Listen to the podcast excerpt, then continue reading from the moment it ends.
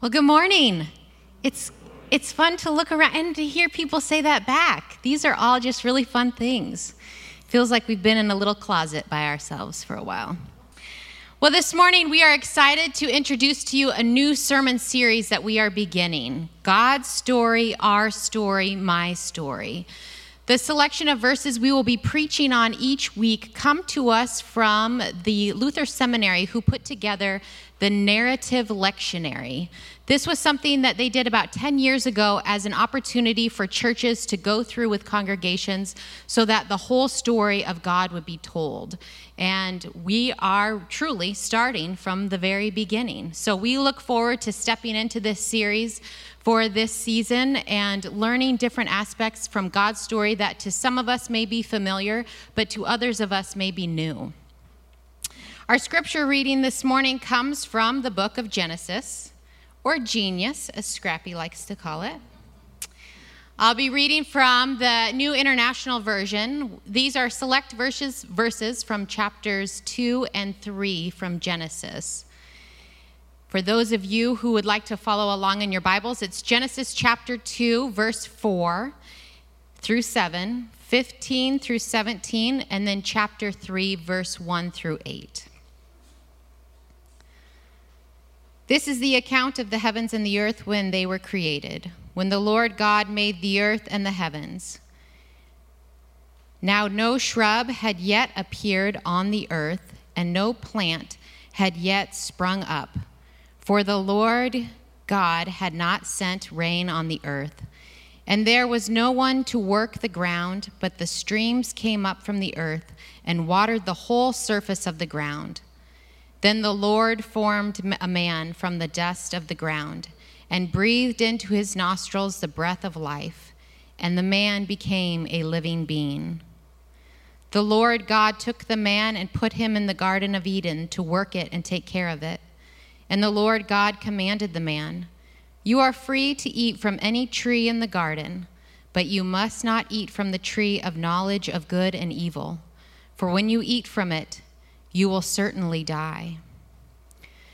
Now the serpent was more crafty than any of the wild animals the Lord God had made. He said to the woman, Did God really say you must not eat from any tree in the garden?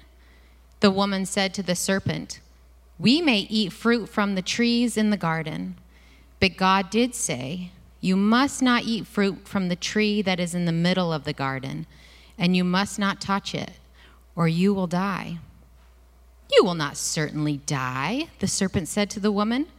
For God knows that when you eat from it, your eyes will be opened, and you will be like God, knowing good and evil. When the woman saw that the fruit of the tree was good for the food and pleasing to the eye, and also desirable for gaining wisdom, she took some and ate it. She also gave some to her husband who was with her, and he ate it. Then the eyes of both of them were opened, and they realized they were naked. So they sewed fig leaves together and made coverings for themselves.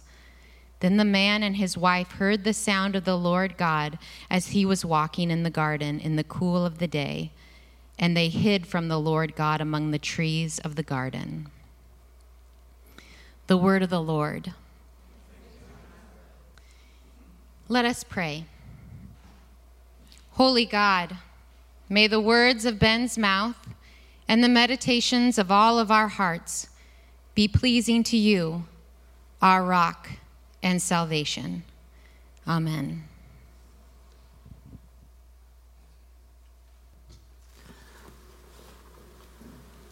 Well, good morning, church. Um, it's actually kind of nice to have this little plexiglass here because I feel like if I start bombing and you want to start chucking tomatoes or things at me, I got, I got a nice little shield. So I can kind of go off the rails here and feel pretty comfortable. And if you're at home on, on the computer or something like that, what are you going to do? Not like my sermon on Facebook? Oh no, right? I'm feeling kind of frisky. So watch out. To be fair, though, if you read in the New Testament, Jesus' first sermon in the synagogue, they drive him out. So, I mean, I'm, I'd be in good company if y'all did that. So, yeah. But in, the, in, in preparation for this morning, uh, I actually put on my, uh, my Adam and Eve socks which I imagine none of you can actually see, other than the fact that I'm just lifting up my leg up. That makes my story a little less impressive, but you'll have to trust me on that.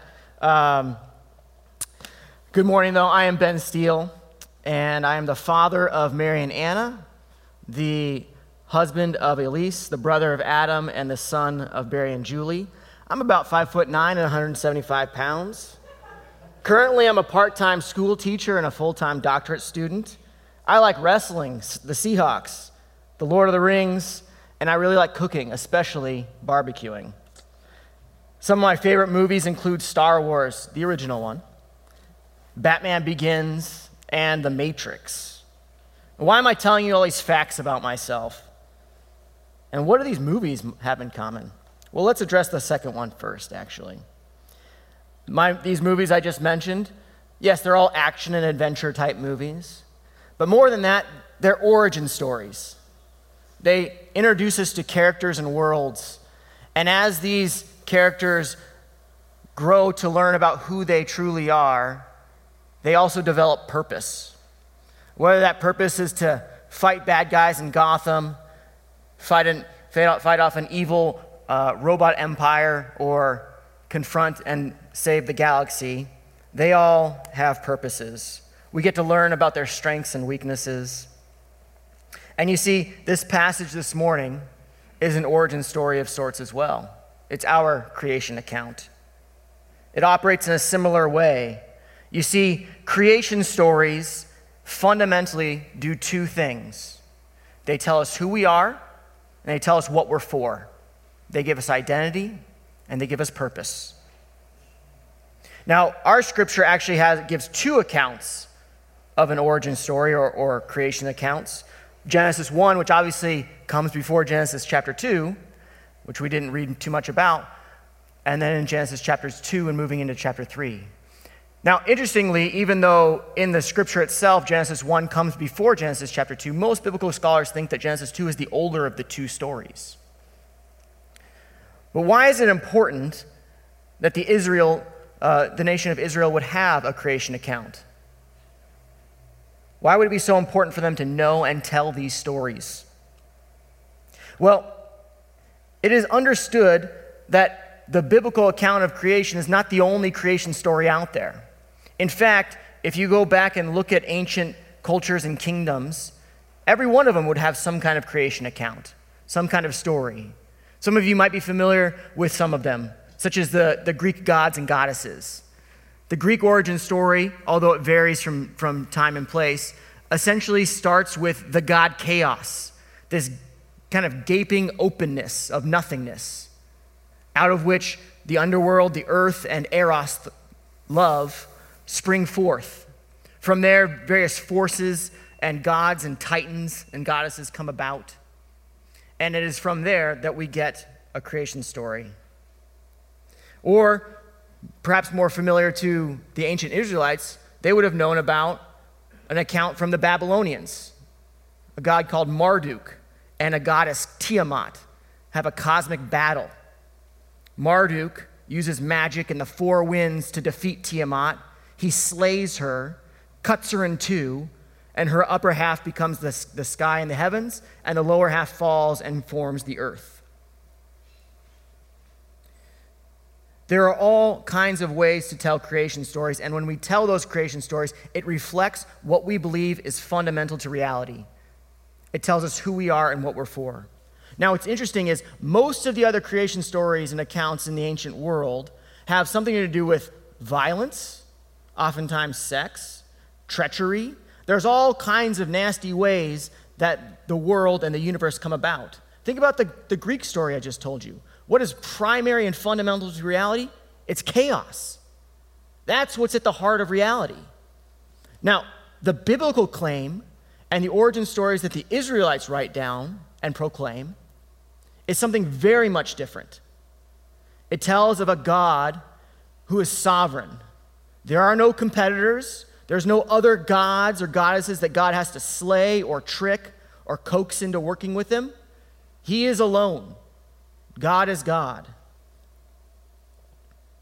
But make no mistake, there is intention to this in creation story, and it is to rebut many of the other creation accounts that the Israelites would have encountered.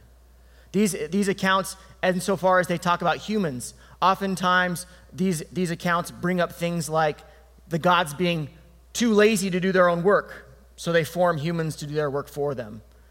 Other accounts talk about God, God's doing things and a kind of a byproduct, an accident, is that humans sprout up. What we see in the text in the scripture is that we're not an accident and that we're not there just to do God's work because he's too lazy or he's too bored. We see that these texts primarily tell us about who we are and what we're for because origin stories and creation stories are primarily theological accounts. Make no mistake, though, these origin stories are not something that are just for pre scientific people trying to give scientific or pre scientific explanations for something that ultimately science can answer for us.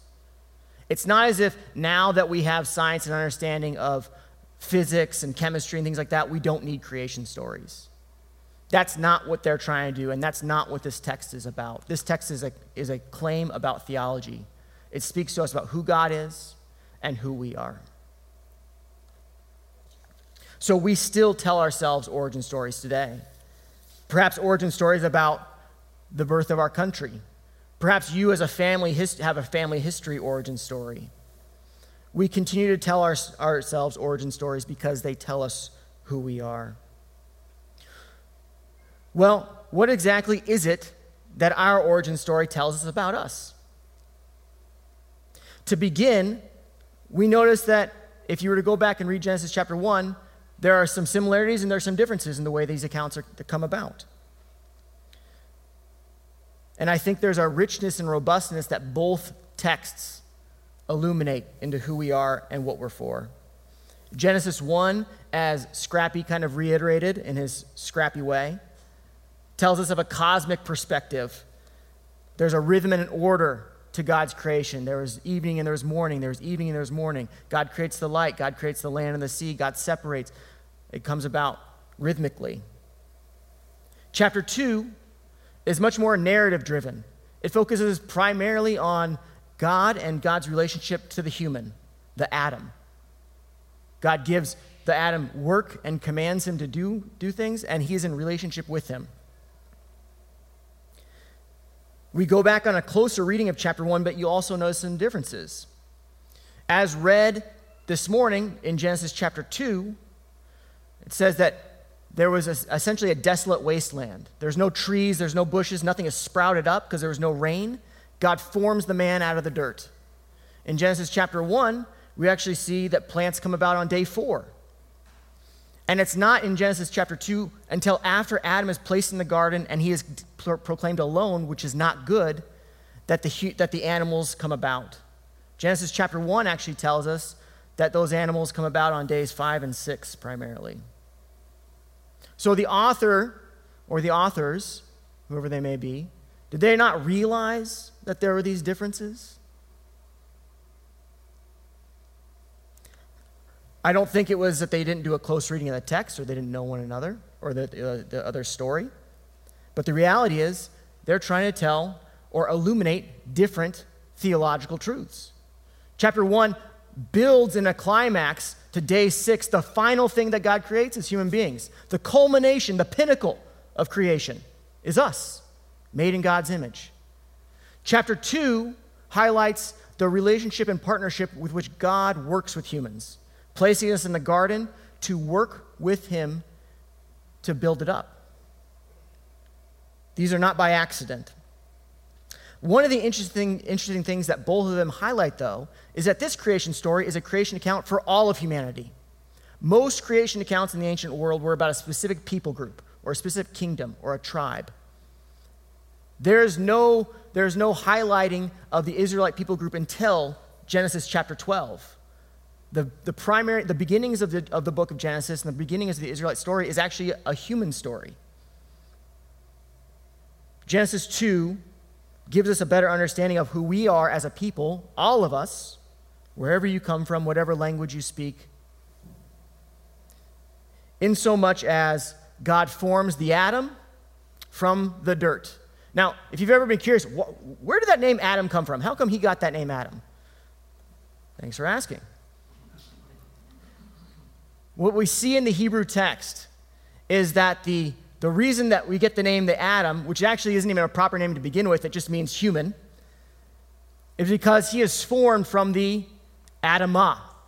The Hebrew word for dirt here, or soil, is Adamah. And so it is from the Adamah that God forms and makes the Adam, the human, right? The representative of us all. He takes us from the dirt, giving us part of our identity, and then elevates us into highest position of relationship with him, to work with him, eventually to name the animals, and to grow and care for the garden. It's a curious thing for God to do, though. He's clearly powerful enough to create all of the world. He's not too busy to do other things. Why would he give the humans this responsibility? Why tell Adam, and by extension Eve, his wife, to go and work the garden? Certainly, God could have done it better than them. And God knows that just a chapter later, they screw it up. God puts this tree in the garden, which they're going to eventually rebel and sin with. What's God doing there? Is He setting us up for failure? Let's think about this a little bit more deeply, though. We already have a claim that we are made by God from the dirt, that God elevates us into relationship and partnership with Him, and that He extends an amount of trust to us. It's an interesting kind of thought experiment. What do you think the Garden of Eden would have looked like if they hadn't sinned? What would the world look like now if we had, as a, as a race, chosen not to eat from the, the tree of the, the knowledge of good and evil? My belief is that God gave Adam and Eve the authority to work the garden as we see kind of more explicitly in Genesis chapter 1, where God says to have dominion over the fishes of the sea and the birds of the air and all the creepy things that creep along the earth. But that we were to use our capacities to grow and extend the Garden of Eden. I don't believe that the Garden of Eden was supposed to stay like a museum, pristine. If there were 12 banana trees in the Garden of Eden, I don't think God wants to just maintain those 12 banana trees. I think those were supposed to grow and expand, and Adam and Eve and their offspring were supposed to creatively extend the regions of the garden and the orderliness of it throughout the world. God is a God who creates because he is first overly abundant with goodness. And he wants to share that goodness with us. The command was not to keep the garden just as it was, but to allow us to explore and learn and be creative, to fulfill the highest capacities of human concepts. And you see that the concept of work is not initially supposed to be toilsome, it's not a burden, it's not a curse. It's actually for our benefit, it's for our good. Everything God does, God does is good, including giving us work. This is a very generous thing to do for God to extend this kind of relationship, this partnership with us. This is something you do not see in the other ancient creation accounts. God's not willing to, those gods and goddesses are not willing to work with humans and acknowledge our goodness. Maybe the king who represents gods.